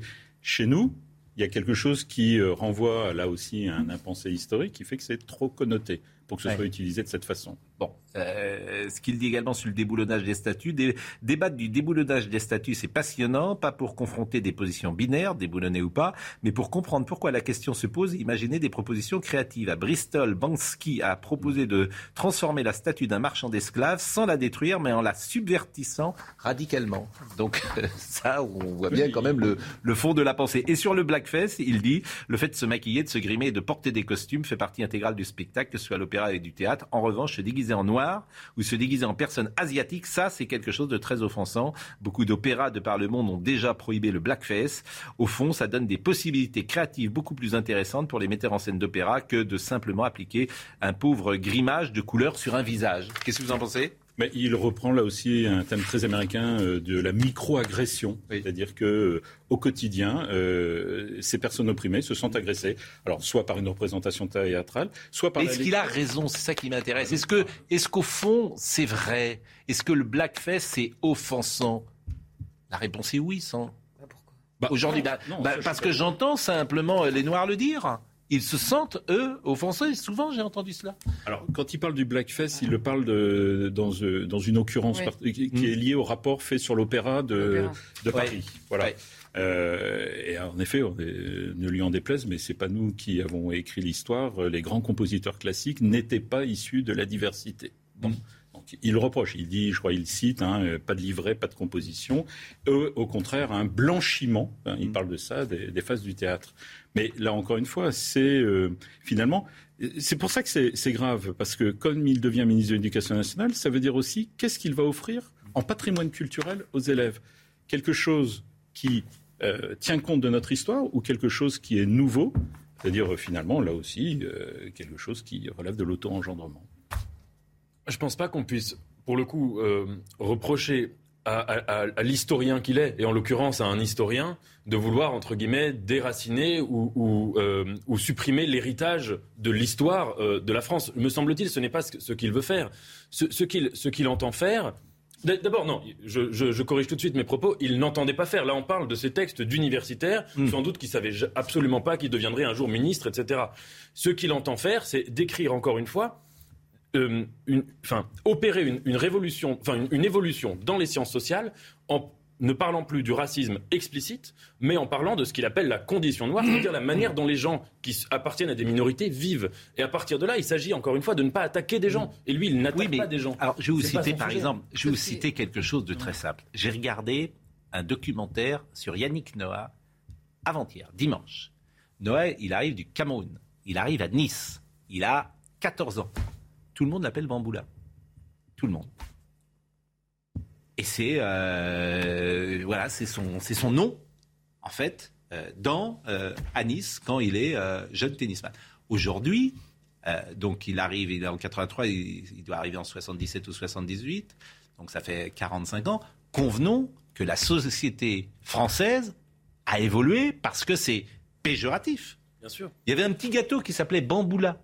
Je l'avais dit ici, un gâteau de lu. On achetait euh, des, petits gâteaux comme ça. Convenons quand même que ce, que, ce rapport a changé et que la société française est, aujourd'hui. Comme la tête de nègre. Hein, oui, mais, vous, l'admettez. Vous l'admettez. Il y a eu une diminution. Donc le, voilà comment le noir était perçu. Bien sûr. Et, c'est pas si vieux, c'est à pas 50 ans. C'était nouveau. Comment? C'était nouveau. C'était nouveau, euh, nouveau des, Noirs en 78, c'est pas nouveau euh, dans la société française. dans un village, euh, dans certains pays africains aujourd'hui, les gens vont être étonnés, vont vous appeler, vont vous toucher pour. Mais non, mais c'est vrai. Quand c'est nouveau, ça étonne. évidemment, évidemment. non, mais il y avait que les Antilles dans l'histoire. de manière générale, il y avait plein de gens qui ne savaient pas. Je sais pas où a grandi Yannick Noir. Noir au Cameroun. Euh, non. mais dans le témoignage de Papendiaï lui-même, sa sœur parle et elle dit nous personnellement, on n'a jamais connu le racisme dans notre entourage. On était les seuls petits euh, métis en l'occurrence dans notre entourage. Ça n'a jamais été une question. Papendiaï a une, une reprogrammation intellectuelle après son voyage aux États-Unis. C'est quand même, euh, il est possible de le noter ça. Hmm. C'est que les États-Unis, c'est pas la France. les États-Unis, c'est pas la France. Et lui dit, ce parallèle devrait être possible parce que la condition noire est la même. Et le racisme, en effet, il ne le conçoit que structurellement, puisqu'il, ce ne sont plus des actes individuels, puisqu'il nie et, il prône la nécessité de la déconstruction de la possibilité même du racisme anti-blanc. Donc un gamin qui se fait taper en se faisant traiter de sale blanc, c'est pas du racisme parce qu'il n'est pas structurel. Bon bah c'est nier la, la responsabilité et la liberté des individus au profit d'une d'un comment dire d'un procès permanent des institutions. Jean-Marie Perrier est avec nous. On reparlera des photos et notamment de cette exposition dans euh, les EHPAD de France. Je voudrais qu'on parle très vite de la variole du singe pour savoir s'il y a un risque d'épidémie parce que chaque jour on apprend un, nouveau cas. Ça vous fait sourire, mais moi ça me fait pas sourire la variole du singe. Euh, je suis étonné qu'on soit pas encore déjà confiné. Euh, masqué, Prêt, hein, déjà, oui, masqué Le vaccin existe hein, depuis le XVIIIe siècle. on, a, on, a, tous, mais, vous, vous êtes plus jeune, mais vous, vous n'avez pas été vacciné contre la variole. Si, sans doute. Ah, ça s'est arrêté en 80. Audrey Berthaud. Dans son allocution quotidienne, le président ukrainien Volodymyr Zelensky a affirmé que l'armée de Vladimir Poutine cherche à détruire tout ce qui est vivant. Personne n'a autant détruit le Donbass comme les troupes russes le font maintenant. Les candidats aux élections législatives sont un peu plus de 6 000 sur la ligne de départ pour le premier tour du 12 juin, un nombre en recul de 20% par rapport à 2017. Ce sont euh, les chiffres communiqués par le ministère de l'Intérieur hier soir. Enfin, le budget alimentaire des Français pourrait bondir de 224 euros de plus par an cette année. Euh, dans un contexte de forte inflation, l'assureur crédit Alliance Trade a averti les Français. Merci Audrey Berthaud et pardonnez-moi, je vous ai, euh, j'ai parlé fort parce que j'étais en train de parler avec la régie et de dire, on, va parler que de que, de photos finalement avec Jean-Marie Perrier parce que la variole du, singe peut attendre. Alors que Jean-Marie Perrier ne peut pas. N'attend pas. Voilà. Et puis euh, ça nous donne, ça nous fait plaisir ah de, voir, de, voir, ces photos et, de les commenter euh, ensemble. Attendez, le blackface, je vous oui.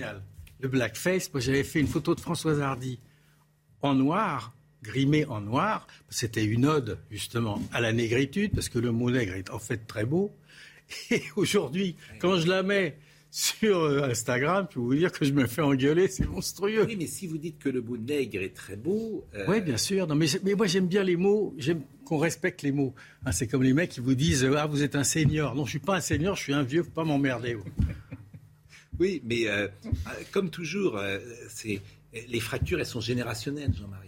C'est-à-dire que vous êtes un homme d'une autre génération. Oui, c'est vrai. Et vous pensez comme c'est les gens qui. C'est pour ça d'ailleurs que certains ne se reconnaissent plus dans la société d'aujourd'hui puisqu'ils sont, euh, ils, se disent tout ça n'a plus de sens, ou c'est ridicule, ou c'est grotesque. Oui, c'est grotesque, mais de toute façon, c'est grotesque, c'est de systématiquement dégommer les gens qu'on met au pouvoir toute la journée, moi, je trouve. J'en peux plus de ça, je vous le dis franchement. Hmm. Mais oui, alors bon, c'est pas, ça se fait pas de dire ça dans cette émission, bien sûr, parce que ça m'amuse beaucoup. Mais, vous rigolez, au contraire, en réalité, on est, des iconoclastes ici. Non, mais en, en réalité, hmm. je crois qu'on va finir par tuer les institutions à force là. Hmm. Moi, je sais que lorsque... À quoi ça sert les élections si c'est pour dire du mal des gens qu'on élit tout le temps? Non mais franchement, pendant ce temps-là, la France, elle plonge, vous me faites marrer, vous. Et eh oui, mais vous, vous êtes un boomer, vous êtes des enfants 68, c'est ah, vous qui avez tout déconstruit. Putain, je suis C'est votre génération, c'est votre génération qui a tout déconstruit. C'est 68 Oh, mais 68, dans la rue 68, ça a été inventé par Europe numéro 1 à l'époque, je vous signale, qui tous les quarts d'heure disait Ah là là, il se passe un truc monstrueux à Paris. Alors à Montélimar, les mecs disaient Moi j'y étais, j'étais chez Castel d'ailleurs, j'allais voir. Mais arrêtez. Il y a ne dites pas que 68 n'a pas existé ou n'a pas eu de conséquences. Parce qu'il a été pris en main par les politiques et les, et les syndicats, et vous avez monté ça. Arrêtez. C'est vrai que c'était très il y a la France. Écoutez, attendez, on a de la chance en France. On fait des. en plus, on fait des, on fait des, révolutions sans mort. on est fort. Hein. Convenez quand même que la société a changé à ce moment-là. Bien sûr qu'elle a changé. Elle a, changé, parce qu'il y a une demande de changement. Oui, elle a changé tout le temps, mais je suis pas obligé de changer. Oh, putain, où est Jean-Yann Où est Jean-Yann Jean-Yann, vous savez qu'hier, c'est marrant ce que vous dites. Jean-Yann, il est mort en 2003. Hier, oui, absolument. Vous vous rendez compte, ça fait quasiment 20 ans. Ah oui, mais je le regrette tous les jours. vous étiez très lié avec lui? Oui, oui, oui. Ah, je le voyais quand j'étais en Amérique, oui.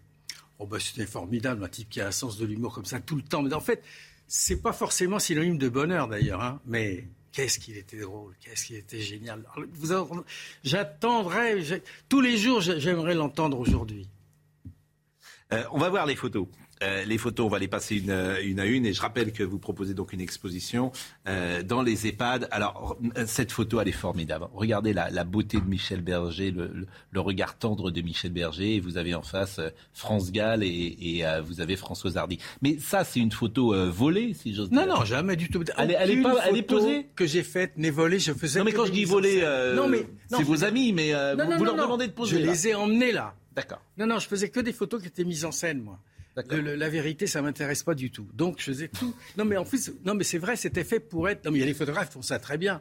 Mais c'était fait pour être sur les murs. C'était du spectacle pour faire rêver des mômes qui, étaient loin de, ces jeunes gens. Donc là, je les avais emmenés au Bois de Boulogne parce qu'en réalité, lui, Michel Berger, qui était un type génial d'ailleurs, c'était les deux personnes pour lesquelles il allait écrire. Donc je les avais emmenés, j'avais assis, tout ça. Et ce qui est marrant, c'est qu'on voit déjà vers laquelle euh, vers laquelle ses yeux se portent. Remarquez, l'autre était en. Ah, parce qu'ils sont pas ensemble là? Ce jour-là ah, Je ne pense pas. Non, ou alors ça vient de commencer, j'en sais rien. Mais en tout cas, l'autre était en main, il y avait déjà du tronc, donc euh, on était tranquille de ce côté-là. Hein. Bon, ça c'est une photo. Et alors, il a écrit, euh, si c'est lui qui a écrit Si jamais tu la chanson pour Françoise Hardy. Ah oui, oui, oui, oui bien sûr. oui. je, chante mal, ah non, non, que tu m'aimes. c'est lui qui a écrit ça, qui est une chanson sublime, pour Françoise Hardy. Il avait demandé à Françoise de faire la première, les, phrases parlées au début. Oui, donc c'est vraiment un mix des deux, donc c'est une très très grande chanson. formidable. Euh, autre euh, autre photo, parce que euh, à chaque fois que nous recevons ici un photographe et que nous passons en revue les photos, je suis frappé combien c'est un plaisir de les commenter ces photos et combien le public aime ça. je fais ça tous les jours sur Instagram, hein, moi je vous signale tous je les sais, jours, bien tous sûr. les jours. Mais voyez ça, ça justement, ça, ça revient aux EHPAD. C'est-à-dire que moi c'est c'est grâce à Instagram que j'ai. Parce que moi, j'ai aucune mémoire. En réalité, j'ai tout oublié. Sauf que quand je vois une photo, boum, ça remonte. Voilà, c'est d'où l'utilité.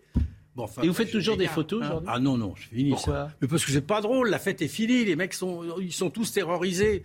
ma carrière, mon avenir, tout ça. Non, non. Et vous, quand la dernière photo que vous avez faite, c'est quand? Oh putain, je sais même plus, disons. Je sais pas. Non, non, mais je fais. Vous savez, même en fait... famille, rien. Mais non, mais votre chien. Ouais, j'ai fait très peu. Non, mais vous avez un petit chien. Ma chienne, oui. Votre petite chienne, vous l'avez. Ah oui, ma chienne, oui, bien sûr. La chienne, c'est ma femme, pratiquement. Elle a remplacé toutes les femmes du monde. C'est un rêve absolu. Elle m'a débarrassé du sexe. Je l'adore. Comment ça, vous êtes débarrassé du sexe? Bah, Depuis que j'ai, ça fait 15 ans. J'ai totalement oublié ce truc-là, qui d'ailleurs, c'est bon, c'est très surévalué le sexe, c'est pas grave. non, non, c'est vrai. C'est arrêté, c'est fini. Net. Il y a du mou de veau, là. Et sans, sans, sans, sans, sans regret. Sans. Mais non, mais j'ai eu une chance folle. J'ai eu des femmes magnifiques que j'ai aimées toute ma vie parce que je ne sais pas ce que c'est que des aimés, donc je les ai aimées toujours, les femmes que j'ai aimées. Plus les aventures, plus les coups de chaud. Qu'est-ce que vous voulez? Les mecs de mon âge qui sont là avec le groin en avant, qu'est-ce que vous faites ce soir J'ai honte, moi. non, mais vraiment. En plus, les vieux qui baissent, ça me dégoûte. Je sais pas pourquoi. Mais... Non, mais c'est vrai, vraiment, ça me dégoûte. Donc, voilà, c'est fini. Grâce à elle, voilà, maintenant, je n'ai plus l'obsession du sexe et je trouve que c'est une, une bénédiction. Donc, voyons cette photo.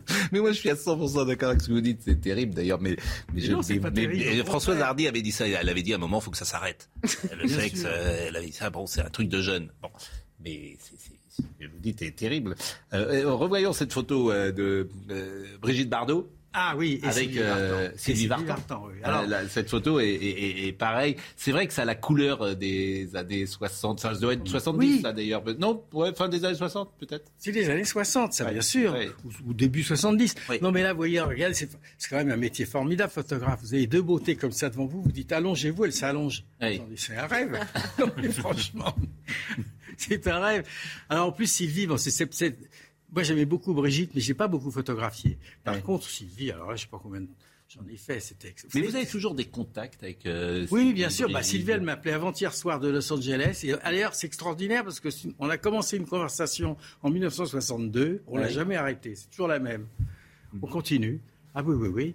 Euh, on, on, passe en revue euh, les photos et on les commente euh, ensemble. Et c'est un plaisir de vous écouter ce matin. Vous, vous habitez Paris? J'habite les deux. J'habite dans l'Aveyron, monsieur. Parce que l'Aveyron, là, c'est sérieux. Je suis allé là-bas parce que je voulais être loin de Paris et voir mm. des gens normaux. Bon, donc là, c'est parfait. moi, je connais plein de gens normaux. Je peux vous en présenter à Paris. Hein. Il y en a quelques-uns. Oui, ils sont nerveux. Bah, Charlotte Dornelas, elle est normale. Oui, mais enfin, elle est nerveuse. Hein. Moi, je l'ai déjà vue. non, mais elle est. Elle est Ça dépend des sujets. Elle est normale, elle est formidable. Nathan Dever, il est normal. Pour encore. Ah non, il est un peu jeune pour moi, lui. Oui, ah, il est un peu jeune, mais bon. Je connais moins Monsieur Albert, mais provincial. Hein. Bon, mais bravo. Donc cette photo, donc, donc vous habitez l'Aveyron et vous êtes de temps en temps à Paris quand même? Oui, ben, oui, oui, j'ai un, un, petit truc maintenant que je viens de prendre à Paris et je fais entre les deux, bien sûr. D'accord. Avec euh, votre chienne, donc. Toujours. Mais elle est là, votre chienne ou elle est Non, elle est non, non, elle est restée dans, dans l'appartement, non, parce que je fais tout en voiture, moi. Oui. Parce que à cause de ma chienne. Parce que, ben oui, non, parce que je veux, je veux pas prendre le train parce que j'aurais, j'aurais peur qu'elle soit dérangée par les gens. Donc je fais tout en voiture depuis 15 ans, grâce à elle. Bon, cette photo, euh, on aura reconnu Christophe dans sa période jeune, évidemment. Et euh, merveilleuse photo, euh, là encore. Et là, je suis, un peu, je suis passé un peu à côté de lui, d'ailleurs. Lui, c'est comme Michel Sardou, je suis passé à côté d'eux parce qu'ils arrivaient, c'est un peu la deuxième vague des années 60. Le hmm. début, c'est Johnny, Sylvie, Françoise, les Rolling Stones, les Beatles, tout ça, bon. Et puis arrive Dutron, qui tout à coup change tout. Parce que Dutron, avec Lanzmann, il raconte des choses d'aujourd'hui, là. Antoine aussi, d'ailleurs. Hein. Alors qu'avant, c'est que des chansons qui sont des chansons américaines traduites en français par des mecs qui ne sont pas Marcel Proust. Hein. Donc, si vous voulez, c'est un peu, un peu bas. Tandis que là, tout à coup, Et là arrivent beaucoup d'autres chanteurs. Il y a Julien Clerc. C'est curieux d'ailleurs parce que Antoine, euh, c'est toujours un mystère pourquoi certains chanteurs restent et d'autres pas. Dutron reste. Et Dutron a un truc absolument merveilleux, je trouve, la désinvolture. non, mais il a un charme et puis des chansons. L'insolence, l'insolence. Mais, mais, mais, Antoine, euh, il n'est pas dans non, mais, rester, euh, mais non, mais Antoine, c'est lui qui a le mieux réussi sa vie. Le mec, il a, il, il a fait des hautes études, ensuite ça, il fait un petit. Mais il est moins présent. Vous voyez ce il que je veux dire présent. Il s'est barré à Tahiti. C'est pas, pas facile d'être présent non plus. Oui. bon, je salue Jérôme de Verdière qui est en train de nous regarder, euh, qui vous invitera peut-être d'ailleurs dans son émission L'arbitre presse, qui dit Loukini appelle ce que vous appeliez tout à ce, ce dont vous parliez tout à l'heure la paix du slip. C'est une expression de élégant, c'est élégant. C'est élégant. Et euh, Jérôme qui me dit formidable, Jean-Marie euh, Perrier, et qui me rappelle que la chanson que je fredonnais, c'est évidemment Message personnel, le titre, qui est une chanson absolument sublime. Euh, égrénons toutes ces photos, et on en a vu quelques-unes. Voyons la prochaine. Manifestement, on, est à, on est à Venise. Oui, alors je me souviens, il n'y a pas très longtemps, je lui avais montré cette photo. Mm. Là, on vivait ensemble à cette époque-là. Hein. Donc, elle, elle me, je lui montre la photo, elle me fait Ah, je me souviens pas que tu m'avais emmené à Venise, c'est sympa quand même. mais elle est, elle, je l'ai beaucoup photographiée, mais moins que Sylvie, parce que Sylvie se donnait du mal. Parce que Sylvie, elle venait de Bulgarie, elle venait de bon, c'est des filles qui, me touchaient beaucoup, elle, Sylvie, Sheila, parce que c'est des mots qui partaient de rien. Mm. Tandis que moi, je venais d'un endroit extraordinaire. Moi, mon père, François Perrier, je vivais à Neuilly, je voyais tous les acteurs du monde. Donc, je savais déjà, au fond, ce qui les attendait. J'en savais plus que sur, les coulisses de leur vie à venir. Mais elle, elle est d'une beauté. Mais, mais c'est ça qui est absolument incroyable. Et d'une beauté en plus hein. moderne. Pardon? D'une beauté moderne, Françoise Hardy. C'est ça qui est frappant. Il y a des beautés, par exemple, on parle de, euh, dans cette période-là, par exemple, Marilyn Monroe, c'est une beauté qui est datée, si vous me permettez, hein, qui, signe une époque, alors que euh, Françoise Hardy, ça pourrait être une, c'est une beauté d'aujourd'hui. C'est ça qui me frappe. Euh. D'ailleurs, de toute façon, elle n'a jamais rien fait, non, parce que bon, ça y va les piqûres. Alors là, ça c'est dangereux. Hein. Elle, non, rien, jamais. Cela dit, bon. Vous, vous avez rien fait non plus? Pardon? Vous, vous avez rien fait non plus? Ah non, jamais, moi. Vous, vous... Et alors, sur l'usage, vous êtes beau comme tout. Ça, c'est une longue histoire. Alors, attends. non, mais c'est vrai, vous avez un visage. Euh, oui, je, oui enfantin. Mais non, mais. oui, mais eh, je vais vous dire un truc. Quand j'avais 16 ans et que j'en, que j'en paraissais 11 hein, dans les surbooms, quand les filles disaient Oh, comme il est mignon, puis elles se tirent avec un autre. moi. Euh, oh, attendez, ça n'a pas été trop dur avec les filles, euh, Jean-Marie, dans votre vie. J'étais vierge à 19 ans, monsieur. Oui, bah, c'est possible. Ah non, mais j'avais. j'avais Finalement, vous avez une vie sexuelle qui a été limitée dans le temps. Je veux dire, vous avez commencé tard et vous avez arrêté tôt. Absolument. mais, mais, mais, pendant ce temps-là, visiblement, ça a été assez. Euh, bon, alors ça, c'est euh, Sheila. Oui, Sheila. Voilà, c'est J'aime beaucoup cette fille parce qu'elle aussi, elle part de rien. Oui. Hein? Alors ça c'est marrant parce que cette photo on l'a fait donc c'est où ça? C'est à Copenhague non? Sans doute c'est la petite sirène. Oui j'ai pas de mémoire. Bah, mais la petite sirène là, la petite, sirène. je peux vous dire d'abord elle est gentille d'y aller de faire ce truc là, mais là aujourd'hui vous pouvez pas le faire. Hmm il y a des, je suis sûr, hein, il y a des barrières, il y a des mecs en Armani qui parlent à leur montre et tout, c'est un autre cauchemar. Tandis que elle, voilà, on y va. Vous voyez, c'était simple. Ce qui était merveilleux, c'est que tous ces membres de Maurice étaient tous jeunes, ils démarraient tous. Ils avaient entre 17 et 20 ans, même les Beatles, même les Rolling. Vous vous rendez compte que quand je photographie les Beatles, en 64, c'est parce que leur agent veut qu'ils soient dans Salut les copains, qui est le seul journal du genre. Donc vous vous rendez compte, le rêve. Euh, est-ce qu'on a encore d'autres photos, euh, Marine Lançon, euh, à nous proposer Eddie Mitchell, qui est toujours là?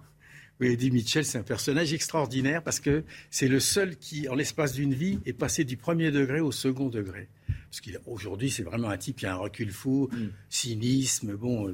alors qu'à l'époque, ça, j'avais photographié parce qu'il allait dans un village de vacances au-dessus de Marseille, là, dans la campagne. Mm. C'était un, un, village de cow-boys. il y avait des. Non, mais c'était extraordinaire. Il y avait des, des Français moyens comme ça qui étaient là euh, avec les moustaches et tout. En, cow-boy, ils se tiraient dessus. et pendant ce temps-là, la maman, en, la, maman en, indienne disait au gosse laisse papa jouer tranquille. C'était extraordinaire. Et lui, il passait ses vacances là. C'était très très drôle. Et bien là, vous voyez, maintenant, il est devenu. Lui, il a, lui, il a eu beaucoup beaucoup de talent d'écrivain. Hein. Il a écrit plein de chansons, ce mec-là. Et, son compositeur est décédé il y a quelques jours. Son ah oui, je sais, oui.